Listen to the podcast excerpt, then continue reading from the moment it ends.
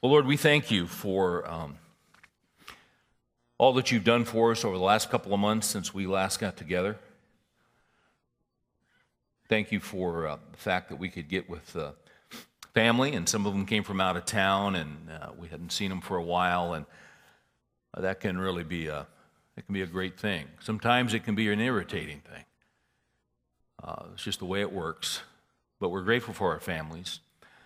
We're grateful, Lord, that uh, that uh, even as we exchanged presents and uh, gave gifts, that we knew, we knew what it was all about. We are so grateful that uh, you had a plan.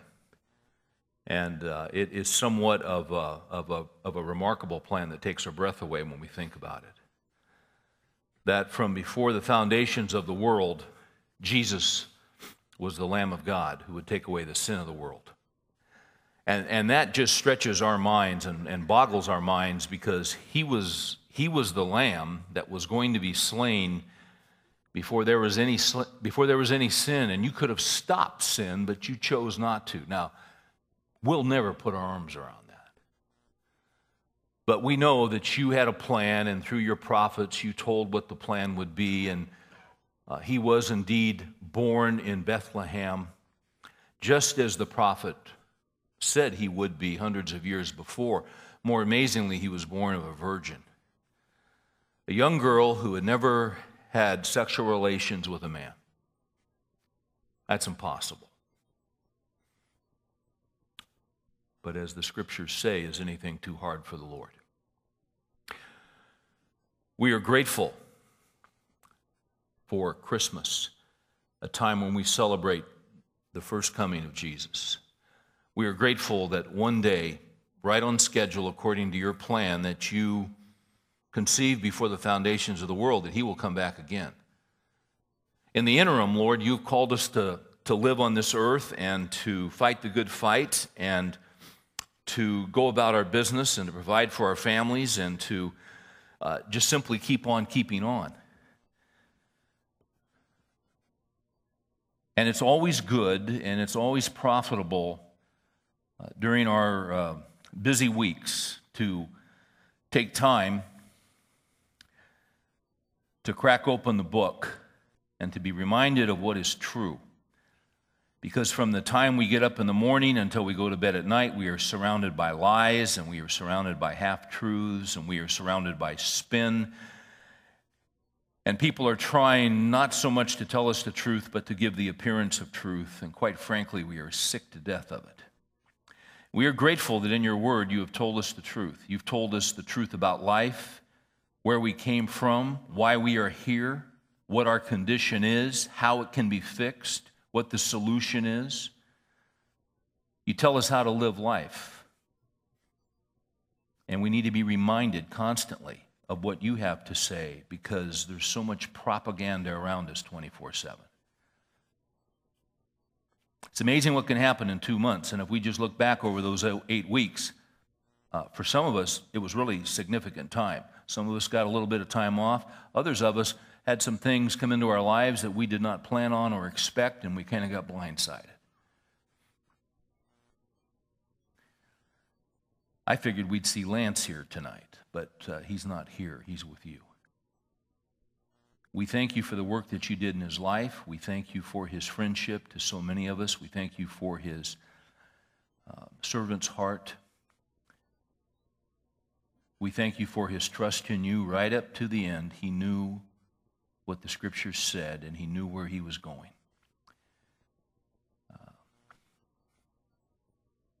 Bible says, in thy, right, in, in, thy presence there is fullness of joy. In thy right hand there are pleasures forever. And that's where Lance is. We thank you that he was part of our lives. Now, tonight, Lord, we got a bunch of different needs here. We've got a bunch of different guys here coming from different places in life. Uh, different stuff is going on in our lives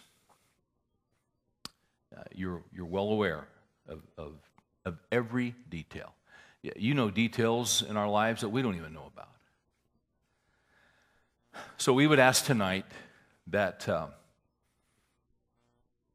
that you would meet our needs. Now, there are needs that we have that we don't even know that we have.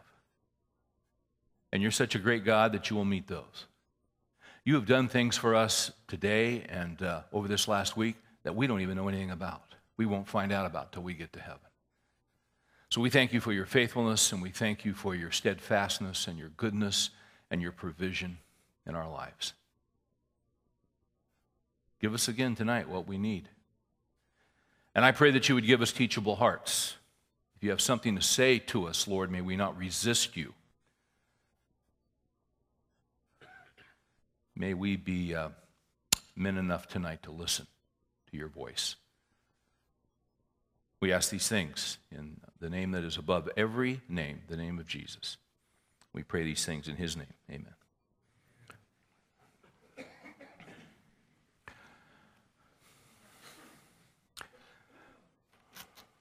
We're in a new year, 2007. Thanksgiving, Christmas, Happy New Year. And when you start a new year, we all know the deal about resolutions, and we all know that it's pretty common to make some plans. And, and you know, quite frankly, some years look better than other years. I'm thinking of a particular man who, at the age of 25, was um, that particular year, the year that he turned 25, uh, he knew it was going to be a great year. Some significant things were about to happen. Number one, he had just finished a very rigorous uh, academic program and had been awarded his PhD. He had secured uh, a, a significant appointment as an assistant professor at a major university. It, it, was, it, was, it was quite a catch for a young guy of 25. And he was very excited about starting his, his program and his career of teaching. But more importantly than that, he was going to marry his sweetheart, Annie. They were going to have a great year as they started life together. Uh, he was a man who had grown up with uh, a lot of privilege. His father was an extremely, extremely successful businessman. And he was a young man who was starting financially in life with quite a bit. And as a result of that, he was able to do something that most people would not be able to do. He was, uh, he was going to plan a honeymoon, not to Niagara Falls or to somewhere close, but an extensive honeymoon for three months to Europe. And he spent a lot of time planning that and putting that together. Uh, see, it was going to be a great year. A great year. Uh, they would get married, honeymoon, come back, he would begin his academic career. Uh, they went to Europe. Everything was going great. Incredible time. While they were in Germany, they were outside enjoying the gardens and the landscaping, and a storm came up. And as they were making their way back to shelter, there was a bolt of lightning struck his wife. She was immediately paralyzed and she would be paralyzed for the rest of her life. Uh, it was, it was remarkable that she lived through it. But uh, in that storm, this young couple, both of their lives uh, instantaneously changed. And that year that he thought would be such a great year turned out to be a very, very tragic year. They've moved back, established their home. Their home was on the campus. For the next 39 years until she died, um, he rarely, if ever, was absent for her, from her for more than two hours. He was her primary caregiver. This man's name was Benjamin Breckinridge Warfield. I've got seven volumes of his theological writings on my bookshelf. Uh, he was at Princeton Theological Seminary. Now, they still have a seminary at Princeton, but it's not worth a quarter. But back then, they taught the Word of God. And B.B. Warfield was a man who knew God. Um, his schedule was very confining. He would take care of his wife, then he would go and teach a class. He would go home, take care of her, provided what she needed, go back to the office, work for a couple hours, come back, and this is how he lived his life for 39 years. They never, they never traveled again. They could never leave their home again. Uh, she was an invalid. Uh, boy, they wanted to travel. There was something new that had just been developed called postcards. Because they couldn't travel, they began to collect postcards. And they enjoyed together looking at pictures of beautiful sights and cities that they would never have a chance to visit together. That year did not turn out to be the year that he had hoped it would be. That's the way life is sometimes. Sometimes we start a new year and we've got this plan and we've got this plan and we've got this plan. But it always doesn't turn out the way that we would hope. We are commencing tonight a study in the book of James. The book of James is a very practical book. Um, it has been called the Proverbs of the New Testament. The book of James deals with the reality of life. It, uh, it is extremely practical. It gets down to the nuts and bolts of life. Uh, it deals with reality. And right out of the blocks, I mean, right out of the starting blocks, you're going to deal with reality when you deal with the book of James. Now, James, who is this James? Uh, James was a common name uh, in New Testament circles. There are several men in the scripture with that name, and the question would be well, which James is it? And he doesn't give himself a real lofty introduction. This guy wasn't real high on his resume. He wasn't. Uh, he didn't have a, a PR guy. Uh, he just was pretty low key. James 1, verse 1. James, a bondservant of God and of the Lord Jesus Christ. Period. That's it. Uh, the thinking is this this James was the half brother of Jesus. Uh, he didn't give himself much of an introduction because he didn't need an introduction. Everybody knew who James was. Uh, you see him in Acts chapter uh, 15 at the Council of Jerusalem. You see his leadership, and you see his discernment, and you see how the others looked to him. Uh, he was a great leader. He was, he, was, uh, he was a man who knew the scriptures. But he doesn't broadcast it. He's not putting himself up out there because it's not about him, it's about the message which God has given to him. Uh, so this is James, the half brother of Jesus. And he says, I'm writing to the 12 tribes who are dispersed abroad. Uh, this is one of the earliest New Testament books. Uh, as you know, the, uh, the early Christians were Jews. It's always been interesting to me when you study history, certain quote unquote Christian groups, you will find them uh, in anti Semitic activities. That makes absolutely no sense. When you see a truly Christian group, they won't be against the Jews, they'll be for the Jews. When, when God made the covenant with Abraham in Genesis chapter 12, one of the things that God said to Abraham is this He says, Those who bless you, I will bless. So, for people to call themselves Christian and then to persecute Jews or to defame Jews or in any way to, that's not Christian. It makes no sense. Our roots as uh, Christianity, the roots of Christianity is Jewish. Uh, Edith Schaeffer, Francis Schaeffer's wife, wrote a book one time with the title Christianity is Jewish. You've got to study Judaism to understand a lot which, which is in this book. So he's writing to the 12 tribes who were dispersed. This was not an easy time to be a Christ follower. I don't know if any of you guys over the Christmas break had an opportunity to see the movie that was out called The Nativity. How many of you saw it? Did you like it? I thought it was great.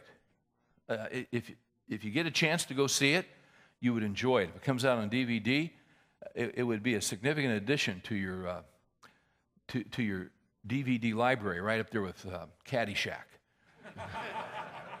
I think it's better than Caddyshack.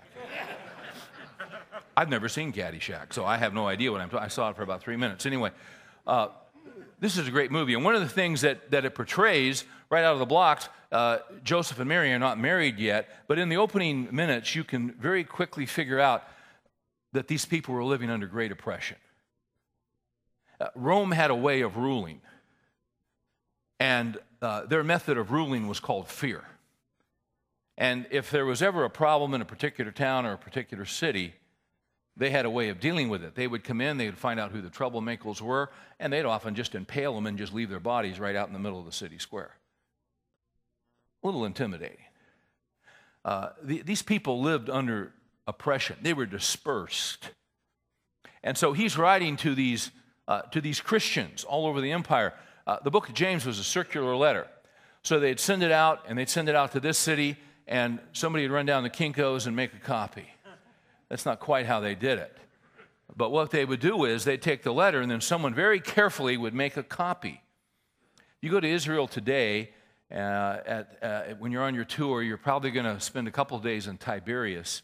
And there are still places in Tiberias. If you walk around Tiberias, you'll walk up the hill, and uh, you can go to several places in Tiberias. And as you're walking up the hill, you'll see Orthodox Jewish men bent over their tables. They're in rows, and you can see them copying the scriptures, just like they have done for thousands of years. Uh, someone made a copy, and then they would pass it on to the next city, and then someone would make a copy, and they'd pass it on to the next city. So this was a circular letter from James. Now, right out of the blocks, so hey, we got a letter from James. Everybody's excited. They're meeting in their little house church. Hey, we got a letter from James today. And right out of the blocks, what James deals with is reality. He doesn't mess around, he doesn't tell a joke, he doesn't tell a story. He just deals with reality. Uh, that's what the scriptures do. You know, a lot of people um, are, are disappointed sometimes when they grew up in church. I, I spoke uh, this morning, Dallas Baptist University and there are probably a thousand kids there in chapel service. They had to be there. That's why there are a thousand kids there. it was required. That's how you get kids to chapel service. And um, sort of a captive audience. They all came in in their orange uniforms, and you know, uh, no, they were a great group of kids. But a lot of those kids, you know, it's interesting. A lot of those kids are at Dallas Baptist University. Why? Because they grew up in Baptist churches. And that's why they're at Dallas Baptist University. And a lot of those kids are cynical. And a lot of those kids are hardened. And a lot of those kids are sick and tired of church because they've been in it all their lives. That's how some of us were at that age.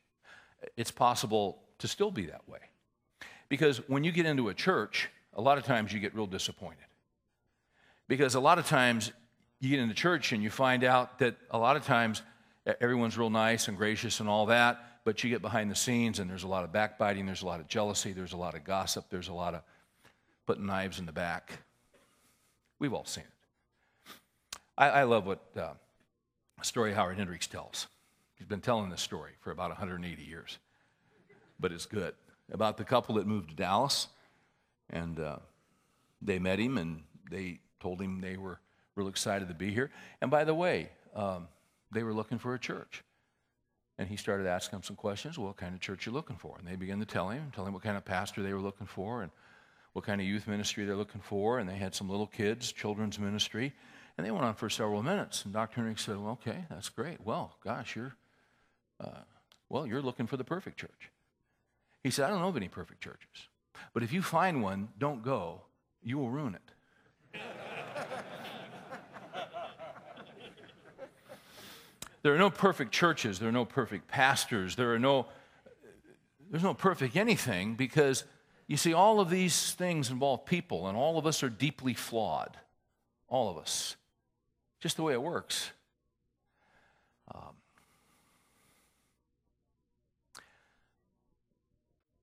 you may have been disappointed at some time in your life by, uh, by a church, but you'll never be disappointed by Christ. You'll never be disappointed by the scriptures. And, and what I say, when I say that, what I mean that doesn't mean you'll understand everything. That doesn't mean it'll all make sense. But I will tell you this God tells the truth in the scriptures. He's not conning anybody, He's not deceiving anybody. He's not giving any fairy tales. He is dealing with reality. And this is what James does right out of the blocks. Let's look at it. Verse 2. Consider it all joy, my brethren, when you encounter various trials. There's no small talk here. There's no let's get to know one another. James, a bondservant of God and of the Lord Jesus Christ, to the 12 tribes who are dispersed abroad, greetings. Consider it all joy, my brethren, when you encounter various trials, knowing that the testing of your faith produces endurance. And let endurance have its perfect result, so that you may be perfect and complete, lacking in nothing. But if any of you lacks wisdom, let him ask of God, who gives to all men generously and without reproach, and it will be given to him. Right out of the blocks, what does he say? Right out of the blocks, he begins to deal with trials. Right out of the blocks, he begins to deal with difficulties. Right out of the blocks, he begins to deal with the fact that as believers, our lives are difficult rather than easy.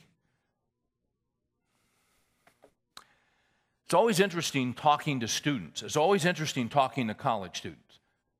And I don't talk to them a lot, but every time I do, I'm just reminded of what it was like to be 20 years old. So the average age in that auditorium today was probably 20. They're 18, 19, 20, 21, 22. Average age is 20. They're just starting out in life. And if you could talk with them and if you could interview them and find out what they're thinking about life, most of those kids, most of those kids, you know what most of those kids think? Most of those most of those guys who are going to go into business, you know what they think? They think they are going to be absolutely successful. That's what they're planning on. That they think they're going to be successful. Oh, they know things can happen, but not to them. They're going to be successful. One day they're going to get married. And you know what? They're going to have a great marriage. They're going to have a darn good marriage. Um, you know what they're thinking? They're going to have health all their life because they're working out and they're doing all this, and, you know, all this stuff. That's, see, that's what you think when you're 20. They're just starting out on life, and their perspective on life is a whole lot different. When you're fresh and when you're young, you got a perspective on life that the rest of us don't have. But it won't take too long for them to start to change their perspective. I, I think it would be safe to say that most 20 year olds think that life is going to be easy. And quite frankly, most of them, they've grown up in America. They're going to a private university. Quite frankly, their life is easy. Uh, most of them aren't paying for school. Uh, many of them went to private schools. Many of them have their own vehicles, which they didn't pay for. They're affluent, white, upper middle class kids that have been given a lot. And when you're given a lot early, your expectation is my life is going to be easy. Man, are they in for it? Because life isn't easy. Life is hard. Doesn't take a lot of time getting out of school to figure out that life is hard. I'm not saying they haven't had difficulties, but most of them haven't had near the difficulties that they're going to have in their 30s and in their 40s and in their 50s and in their 60s. Because you see, life is hard. See, they don't have a lot of miles on their tires yet. Uh, they've, they've, they've never had a blowout, they've never had the shocks go out. They, they've just never had the chassis just fall apart. They've never blown a transmission. But we have. See, that's the way life is. Life is difficult, life is hard. Uh, the, they're, uh, man, we've talked about this a thousand times. Isn't it interesting? I, I mean, it just amazes me. It amazes me how much Christian television there is. I, I just never get over it. I talk about this all the time because it amazes me. And they're always asking for money to expand their ministries. And, uh, and there are some good guys on there. And there are some wretched guys on there. I mean, just horrible. And they always want to expand their ministries. Help us get the word out. Well, well, what word are you talking about? Well, a lot of them are so far off, and one of the things they're so far off on is this whole thing about what the scriptures say about life. They never teach about suffering. They never teach about adversity. They never teach about hardship. It's prosperity, prosperity, prosperity, prosperity. It's a false gospel. Doesn't mean that God won't bless us. God's been so good to every guy in this room. But God doesn't continually bless us, continually, continually, continually, without some adversity. One of the things that the Lord is attempting to do in our lives for you and for me, and this is pretty wild. You know what He wants to do? He wants to conform me to the image of Christ. In other words, He wants to work in my life so that I become more like Jesus. Now, listen, we're talking major change here. Because here I am, here's my personality, here's my temperament, and His desire for me is to make me more like Jesus. This is a massive, massive change process. And quite frankly, if you're like me, I really don't like change. I like life the way I've got it set up. And I've got my plans, and quite frankly, I don't want my plans interrupted. I, am not real big on change. I, I, I know what I'm comfortable with. But in order for me and in order for you to be conformed to the image of Christ, Paul says our goal is to present every man mature in Christ. Mature. Well, there's an interesting concept. In other words, he wants to grow me up. The goal of the Christian life is not to grow old, the goal of the Christian life is to grow up. That doesn't happen by prosperity, prosperity, prosperity, prosperity, prosperity. You know how that happens? It happens by trial, it happens by difficulty. That's how it happens change. There's a lot of change. We got a lot of change, guys, coming our ways. You look back, how long have you walked with Christ? Look back to when you started. You see any changes? Man, I hope you do. I guess the one to ask would be your wife. Any changes? You know, usually when changes occur is when we get the tar kicked out of us. That's when we really get teachable. I don't like change. But change is a part of life. You know how many light bulbs? No, I got that wrong. You know how many psychiatrists it takes to change a light bulb? Just one. But the light bulb must want to change.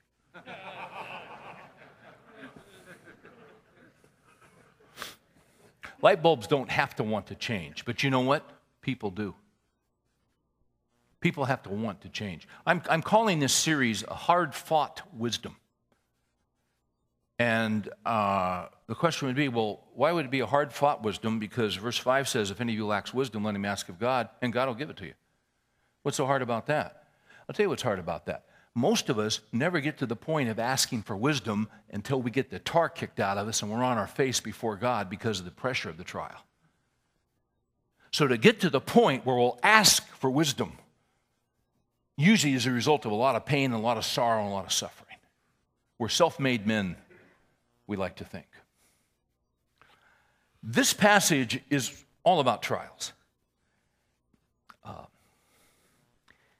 and I've got four or five points tonight, just depends on how the time goes. But let's, let me give you a couple shots here on trials. That's what this passage is about trials. First observation trials are inevitable. Inevitable.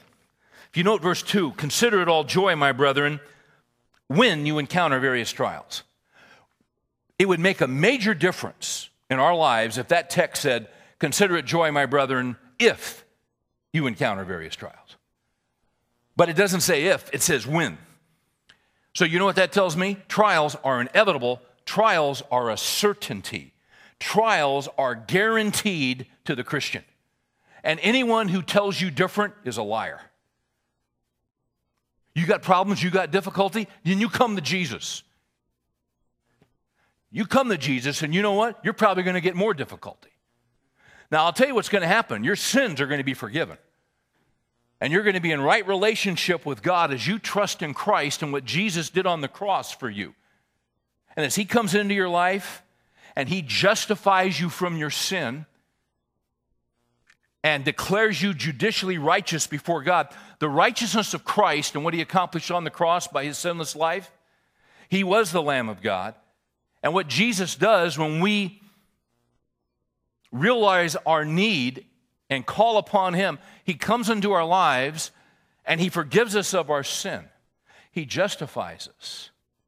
But justification is not all there is. Now, what he wants to do is he wants to begin a process of turning us into disciples.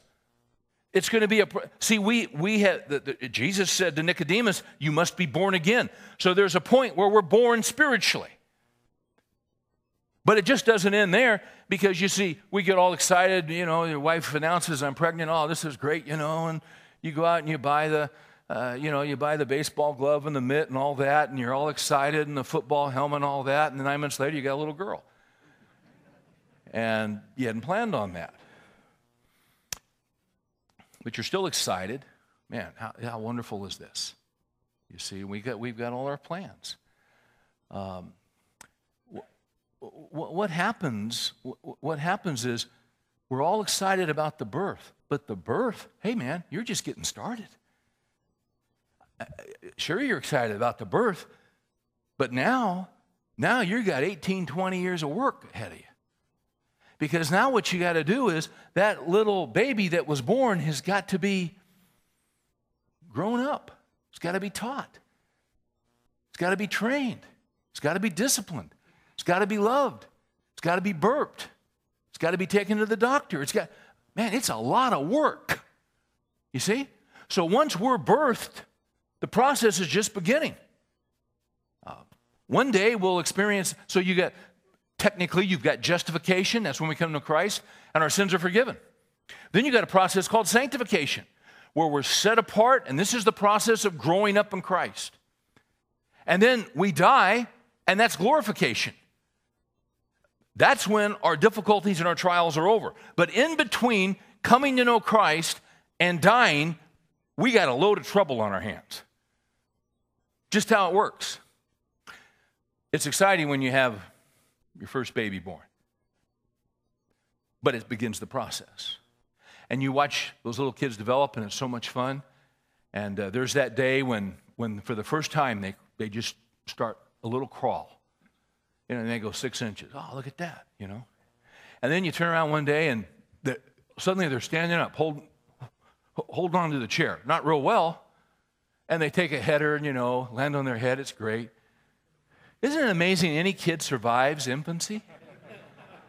They fall down the stairs. I mean, they're just like a rag doll going down. And you run over there and they're okay. They're smiling at you.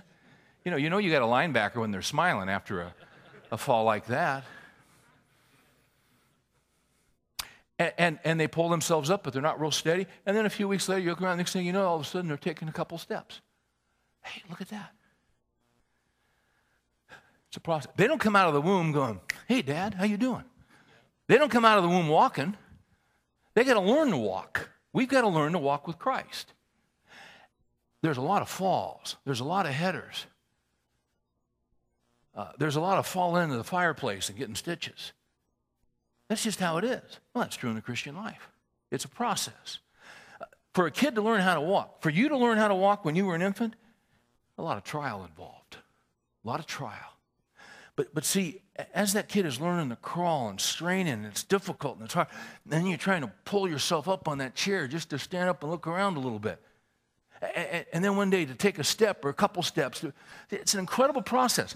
But, but in that process, which involves all kinds of struggle, you see, that's so critical because that's how you grow. It's the old thing in the weight room no pain, no. That's true. And that's true of kids, and it's true in the Christian life. That's why we got trials. Trials are inevitable, trials are certain. I mentioned B.B. Warfield, Benjamin Breckinridge Warfield, and the events of his life that happened when he was 25. Over the break, um, I, w- I was reading a lot of Warfield stuff. And uh, th- this, this man knew God. When you read his stuff, you, you have no sense of bitterness, you have no sense of anger towards God. Um, in, in what I read, he never mentioned the difficulty with his wife and the fact that she was an invalid. They never had children. Uh, probably were not able to be physically intimate because of her paralysis. That's a lot to throw on a 25 year old guy. You know, that's, that's just a lot. But you don't pick up any, uh, you don't pick rage or anger or any of this. When you read his writings about God, he understood God, he understood the scriptures. And the fact of the matter is, you see, under this heading that trials are certain and trials are inevitable, why is that true? Well, it's true because God is in control of everything that goes on in our lives. Let me read a section to you from, uh, from Warfield. He says, We wish to belong to ourselves, and we resent belonging, especially belonging absolutely to anybody else even if that anybody else be God. We are in the mood of the singer of the hymn, beginning with the words, I was a wandering sheep. When he declares of himself, I would not be controlled. Well, we will not be controlled. Or rather, to speak more accurately, we will not admit that we are controlled. Now, stop and think about that. See, this is grating on some of you guys already. Because you say, well, hey, I got a free will. And. Yeah, yeah, sure. Okay, good. But you're still controlled. Did you go online and fill out an application to exist? You were nothing and you thought, this is a drag. I think I'd like to live. Did you ask to exist? No. You know why you exist? Because God decided to form you and fashion you and shape you in your mother's womb and for you to be conceived. That's why you exist. You exist because you're under the control of God. Kind of grates on us, though. Warfield goes on. He says, I say that it is more accurate to say that we will not admit that we are controlled. For we are controlled whether we admit it or not. To imagine that we are not controlled is to imagine that there is no God. For when we say God, we say control. If a single creature which God has made has escaped beyond his control, at the moment that he has done so, he has abolished God. A God who could or would make a creature whom he could not or would not control is no God.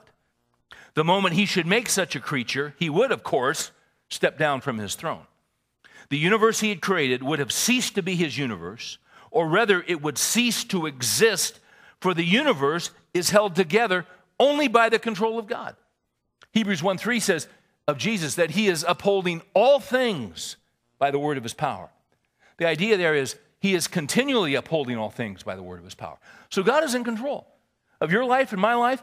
God is in control of the circumstances of our life.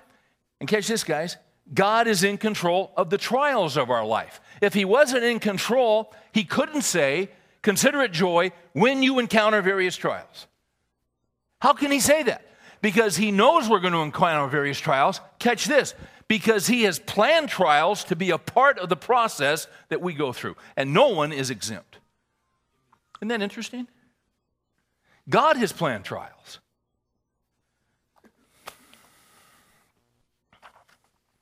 It kind of blows us away. In fact, uh, I got one more for you from Warfield on that very point. He says, We fancy that God controls the universe just enough to control it and that he does not control it just enough not to control it. Did you get that? Let me say it again because it's very accurate. We fancy that God controls the universe just enough to control it, and that he does not control it just enough not to control it. In other words, what he's saying is we don't want to say that God is in absolute control, but he is. Of course, God controls the universe, we perhaps say, in the large.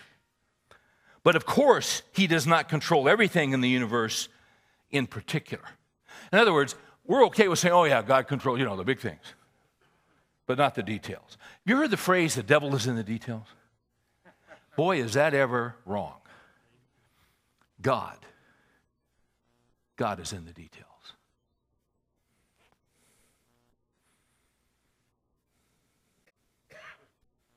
I'll give you one more. Because this all has to do with trials. Because trials come into our lives. Why do trials come into our lives? Because they're inevitable, because they're certain, because God has planned trials into our lives. And the question, well, why would he do that? Well, we'll get to that in a minute. One more from Warfield. If this is God's universe, if he made it and made it for himself, he is responsible for everything that takes place in it.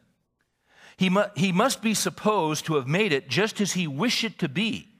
Or we are to say that he could not make the universe he wished to make and had to put up with the best he could do. In other words, if we say God is not in control, then we're saying what happens in the universe is out of his control. And he couldn't quite pull off. That's the answer. Um, uh, what is the book written by the Jewish rabbi? When bad things happen to good people.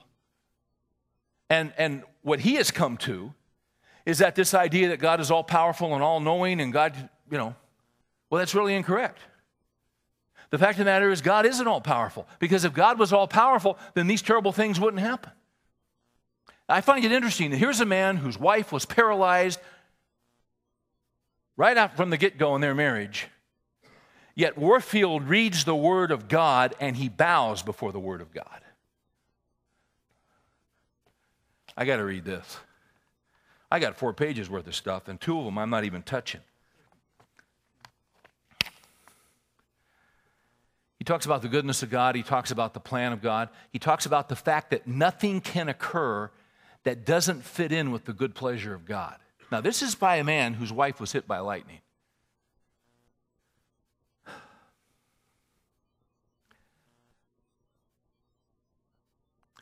But he's talking about the fact that the wishes of God cannot be frustrated. He says it may not be apparent to us what wish of his it meets, what place it fills in the general scheme of things to which it is his pleasure to give actuality, what its function is in his all inclusive plan. He's talking about suffering. But we know that it could not occur unless it had a function to perform, such a place to fill, a part to play in God's comprehensive plan. Now, you take his wife's paralysis and put it in there. Now, catch this. And knowing this, we are satisfied, unless indeed we cannot trust God with His own plan and feel that we must insist that He submit it to us down to the last detail and obtain our approval of it before He executes it. See, we want to be in control. God has a plan. But what we want is for God to submit that plan in writing to us, and we'll sign off on it, and then He can do His plan. God doesn't work that way. God works his plan. And God's plan for believers includes trials. So trials are inevitable. We like to think that life is under our control. It's not under your life is under God's control. Now let me give you a, a second principle out of this passage. So number 1, trials are inevitable. Number 2, trials are different. He says, Consider it joy, my brethren, when you encounter various trials. Uh, that word various has the idea of multicolored, uh, almost the idea of polka dots. They're, they can be orange, blue, red, green. They're, they're different polka dots. Uh, um, everybody in here is dealing with a trial. But, but the guy in front of you is dealing with a different trial than the guy to the side of you. Trials come in all shapes and all forms. Uh, some of you have a tremendous trial right now in your marriage. Maybe there's an issue of trust. Maybe it goes back to the fact that your wife was abused sexually. And when, when you were married, you knew about it, but you didn't know the implications of it. And because she was uh, sexually um, um, molested by her own father, you see, that's a huge issue in her life. And, for any gal that has experienced such a terrible thing, it's hard for her to trust a man, even a man that she knows loves her with all of his heart and all of his soul. I, I have a friend, and that is his experience. And he understood his wife's background, thought he understood it, but when they got married, he was very, very young. He had no idea how far down that went in her life and how it affected their relationship. Uh, as he said to me one time, he said, Steve, in our relationship, She's a great gal, but she's been so wounded. The best I can ever do, the best I can ever do on a scale of minus 10 to plus 10, the best I can ever do is zero. I am never plus one. I'm never in the plus column. I'm either minus or I'm zero. You know why? Because she was so wounded as a little girl. And her dad was a pastor. And she'd hear those footsteps in the moonlight coming into that room when she was 8 and 9 and 10. That's why, that's why my friend never gets past zero. She can't trust a man. Now, you know what? Most guys don't deal with that. But my friend, that's his trial. Maybe yours is business, finances. Uh, for others, it's, it's health. You had it and you lost it. Uh, a wayward child, this, that. The fact of the matter is, the fact of the matter is, we all go through trials. And oftentimes we're going through a trial and we look around and none of our close friends are going through that same trial and we wonder why. It's because we suffer in different ways. But everybody's going through it. The man who wrote the hymn, O Little Town of Bethlehem, his name was uh, Phillips Brooks. And he was uh, a homiletics professor. He taught young men in seminary how to preach. And you know what he said to those young men, every class he had? He said this He said, Preach to broken hearts. There's one in every pew. Number three, trials are necessary conditioning. One more time. Trials are necessary conditioning. Necessary conditioning for what? For what? For the race. All the way through Scripture, you've got the metaphor, all the way through the New Testament, you've got the metaphor of a race. The Christian life is a race. Uh, that's what it's called. Uh, some of you guys have heard me tell this story, but in 1986, I was born and raised in California. And if you've heard me tell this story three or four times, you're really going to have to forgive me. But uh, it's a pretty good story. I mean, I enjoy it. we'll, we'll see what you think about it. But I was born and raised in California. In 1986, Mary and I picked up our three kids and we moved to Little Rock, Arkansas. You know, I mean, I'd, I'd always wanted to live in a foreign country. And after a year of language school, we, uh, we fit in very nicely and we, had a, we really enjoyed our time there. Uh, the first Sunday I was there, after the morning service, the guy came up to me and he looked normal. Uh, he had shoes on, uh, introduced me to his wife, uh, who was his cousin. Uh, three little kids. Nice guy. He was a, a, a pediatrician. And uh, he came up to me and he was all excited. He said, hey, Steve, I'm going out to California next weekend. I said, Really? I said, What are you going out there for? He said, I'm going out for the Great Western 100. I said, Great. I said, well, what is that, a car race? He said, No, it's a running race. He said, I'm an ultra marathoner. Going to run 100 miles without stopping. This guy was an ultra marathoner. And every quarter, he'd run a 100 mile race. Now, this guy looked normal. But let me tell you something my family can't drive 100 miles without stopping. and this guy's going to run 100 miles without stopping. And there were three or four guys in the church, and that was their hobby. And they actually published a little booklet, and the cover told the whole story. It was uh, a photograph of, um, of just from the ankles down of one of the guys in his Nikes after a 100 mile race. And it looked like he'd put him through a shredder. The mesh was soaked with blood, the tread was hanging off. Unbelievable. Unbelievable. I, I, I, to this day, I can't believe somebody run 100 miles. Now, these, and you know what? In order to run 100 miles, and they do it every three months. And there's another, see, that one was around uh, Lake Tahoe. So they're up in the Sierra Mountains and they start in Nevada and they go around, go through California, come back around, 100 mile race. There's another one they do from uh, Death Valley to Mount Whitney, which is the highest peak in the continental United States. It's, I think, 14,000 feet. So from the lowest point in the United States all the way up to the highest. And these guys do this for fun. I mean, this is their hobby. So, in order to run a 100 mile race every three months, you know what they have to do? They got to train and they got to work out. And like clockwork, every morning at 4:30, this guy gets up, gets in his suburban, and he drives 20 miles every morning. If it's hot, he puts on the air conditioning. If it's cold, he puts on the heater puts on a satellite radio, and come rain or shine, he's out driving in that suburban. Guy's faithful. Now, that's not what he does. That's what I do. You know what this guy does? He doesn't get in a suburban. He puts his Nikes on, and the sucker goes out and runs 20 miles every morning, five, six days a week. That's his workout. In other words, every morning he chooses he chooses pain, he chooses trials, He chooses hardship so that he can complete, the race. He chooses to train, he chooses to condition. Guys, the Christian life is not a sprint, it's a long race. In a sprint, you need two things you need speed and you need a great start. And the Summer Olympics, what, every four years? They got the 100 meters. I always try to catch that, world's fastest man. And those guys get in the blocks, and you know what? The speed is pretty much the same, steroid level pretty much the same. those guys get in the blocks, and you know what can make a difference? The start. When the speed's the same and the steroids are the same, the thing that can give you an edge is the start. That's why it's not unusual to see a false start or two. But in 100 meters, you don't need endurance.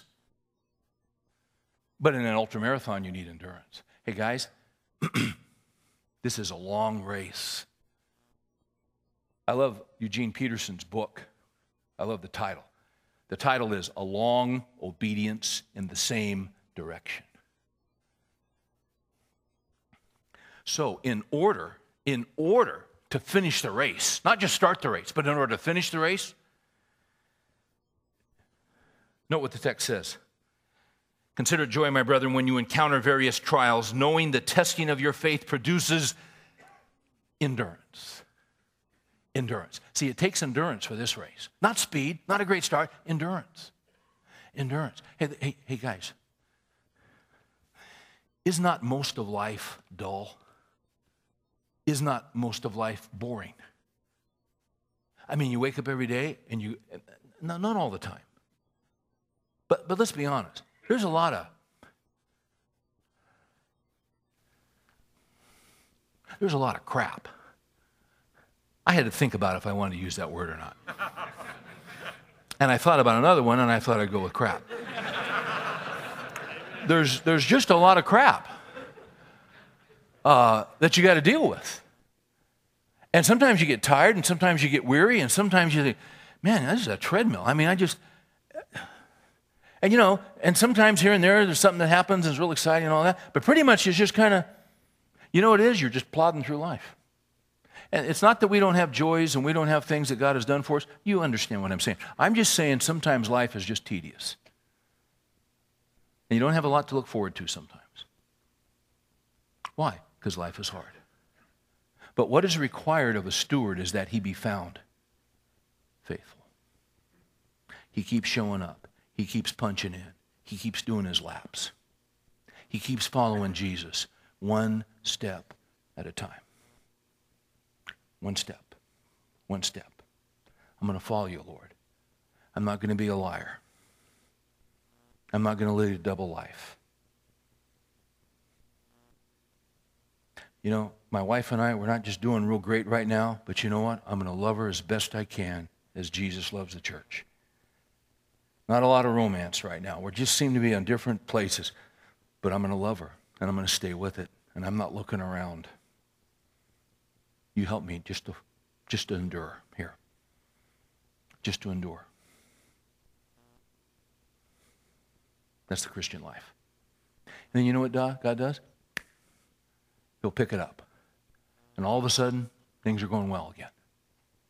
And, you're, and she's laughing at your jokes again, and you know, and she feeds you again. It's kind of neat, and you know. But you go through your ups and you go through your downs. You see, but but there's endurance. It takes endurance to be married a long time. It takes endurance. It takes endurance, guys. And what the trials do is the trials give us the endurance to keep going. Hey, listen, if you had the prosperity life that these yo yos on TV are talking about, you'd never grow up. You'd never mature. You'd look like them. I mean, all you would have would be your hair and your Rolex and your diamonds. That's all you'd have. But you'd have no depth, you'd have no maturity, you'd have nothing to say that would be of any eternal value to anybody. Because when life is easy, you don't grow. Right? It's the way it works. Bill Belichick almost got into the Super Bowl again last Sunday night but he didn't make it. He's won three. Uh, he's still got a long career ahead of him. He's already a legend, three Super Bowls. Uh, what a lot of people don't know about Belichick, but I know it because my son gave me his, the book about his life called The Education of a Coach. And I didn't know this about Belichick. But we all know Bill Belichick is a football legend. Did you know that his dad was a legend in football in the 50s? His dad was never a head coach, his dad was an assistant coach. In fact, his dad was an assistant coach at Navy. Uh, his dad's name was Steve Belichick. And Steve Belichick, you, you know, today football coaches in the NFL and you know, assistants and offensive coordinators and special. I would have got 97 coaches, you know. They're there from 6 in the morning till, you know, 4 in the morning. I mean, these guys are just unbelievable. They're always watching film. You know who started that whole scouting thing? Steve Belichick. Bill Belichick's dad wrote a book called Football Scouting Methods. He was the first super scout. He developed scouting as we know it today when he was at the Naval Academy. He never went to any other Naval Academy's games because he was always scouting. And he devised a system. By the way, he taught his son the system when his son was nine years old. Bill Belichick's been watching film with his dad since he was nine. And there's a legend about Bill Belichick that if you give him a week to prepare, it's probably 90% of you that he'll beat you. If you give him two weeks, you're dead. And you don't even need to show up because of what he learned from his dad. His dad was a football legend. Uh, back in the 50s, you know, you know, the NFL didn't get big until after that New York Giant Baltimore Colt sudden death game in 56. Before then, it was college football. And Army Navy used to be big. In 1957, Army had two All American running backs uh, Pete Dawkins and uh, Blanchard. Navy was okay. Red Blaik was the Army coach. Eddie Erdelatz was the coach for Navy. They sent Steve Belichick off to scout Army, and nobody gave Navy a chance of beating Army. But Steve Belichick had a philosophy, and his philosophy was this find out what the other guys do best, which is always what they want to do, especially under pressure in a big game. Take it away from them and make them do things they are uncomfortable with. He filed a scouting report and gave it to Eddie Erdelatz 13 days before the Army game. The Army Navy game came up, Navy didn't have a chance, but everything Army tried to do, they frustrated them. And they forced Army to pass, and Army couldn't pass. Navy beat Army 14 to nothing. After the game in the locker room, a sports writer came up to congratulate Eddie Erdelatz.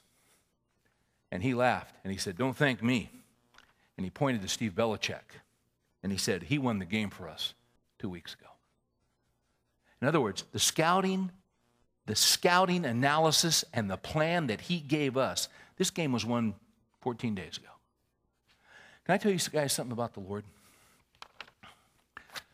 Sometimes we get discouraged and we get worn down and we, you know, we just, it's tedious and all that. Can I tell you something? You're going to win. When I say win, I mean you're going to be victorious. And, and you know why you're going to be victorious? Because He has planned for you to be victorious.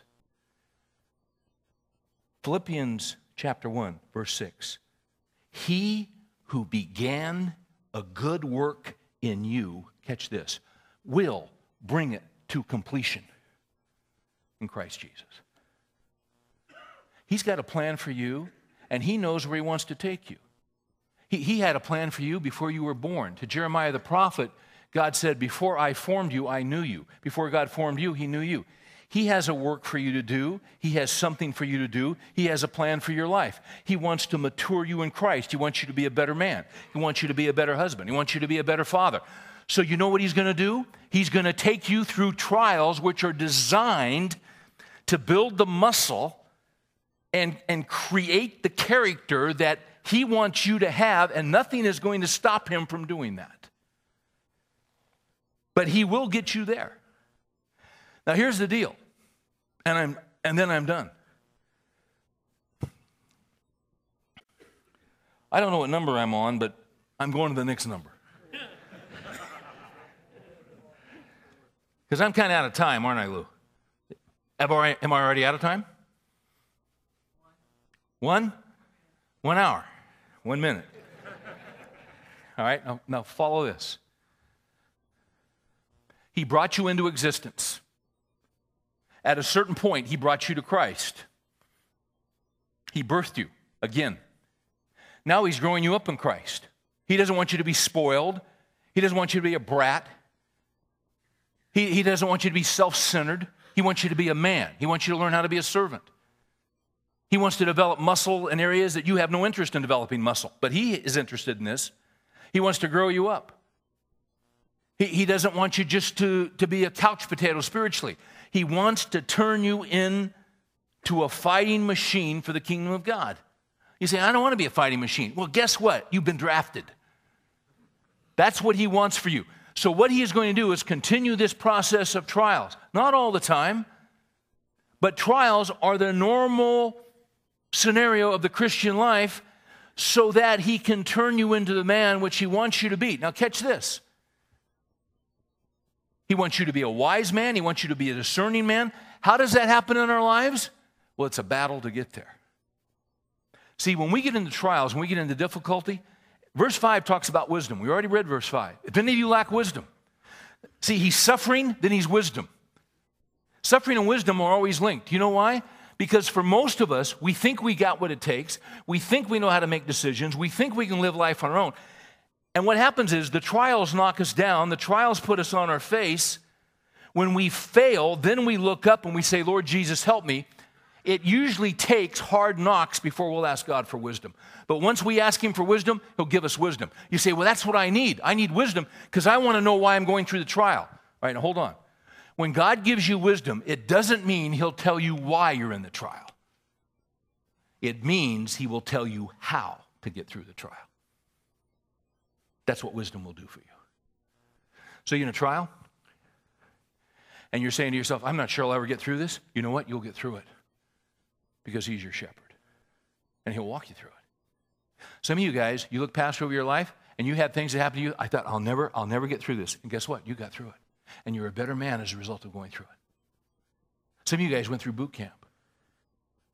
You'd never do it again. It was the best thing that ever happened to you. That's how you became a man. That's how you went from a kid, smart aleck, smart mouth kid, into a man. That's what God's doing in our lives. I don't know why, Lord. You don't need to know why right now, but I'll show you how. You get up every morning, you say, Lord Jesus, I need wisdom. He'll give it to you. He'll give it to you. He'll give it to you. But what about tomorrow? It's not tomorrow yet. The wisdom you need to get through today, He'll promise to give to you. And days turn into weeks, and weeks turn into months, months turn into years, and you get through it. And you're a better man at the other end. He's not playing games, He's not playing church. This isn't an ice cream social. He wants to turn us into men of God. That's what's going on. Let's pray. Thank you, Lord. We don't always get answers to why. Quite frankly, that's where we have to trust. Your ways are not our ways we wish they were. If your ways were our ways, we'd never ask why because we'd understand your ways. But your ways are not our ways, so we wonder why. Why is it this way? Why would a young man have his wife hit by lightning? Warfield never got the answer to that when he was on earth. But he has been in heaven since 1921. And the moment he was in your presence, then he saw everything fully. Now, that'll happen to us one day. In the interim, you've given us wisdom. If we ask, you'll give it. And you'll show us how to get through it. We can't live this Christian life alone. That's why we need other believers around us. That's why we need the scriptures. You've given us the Spirit of God. Help us to go home tonight, to rest, to sleep, to get fortified, and get up and follow you in the morning, asking for wisdom. In Jesus' name we pray. Amen.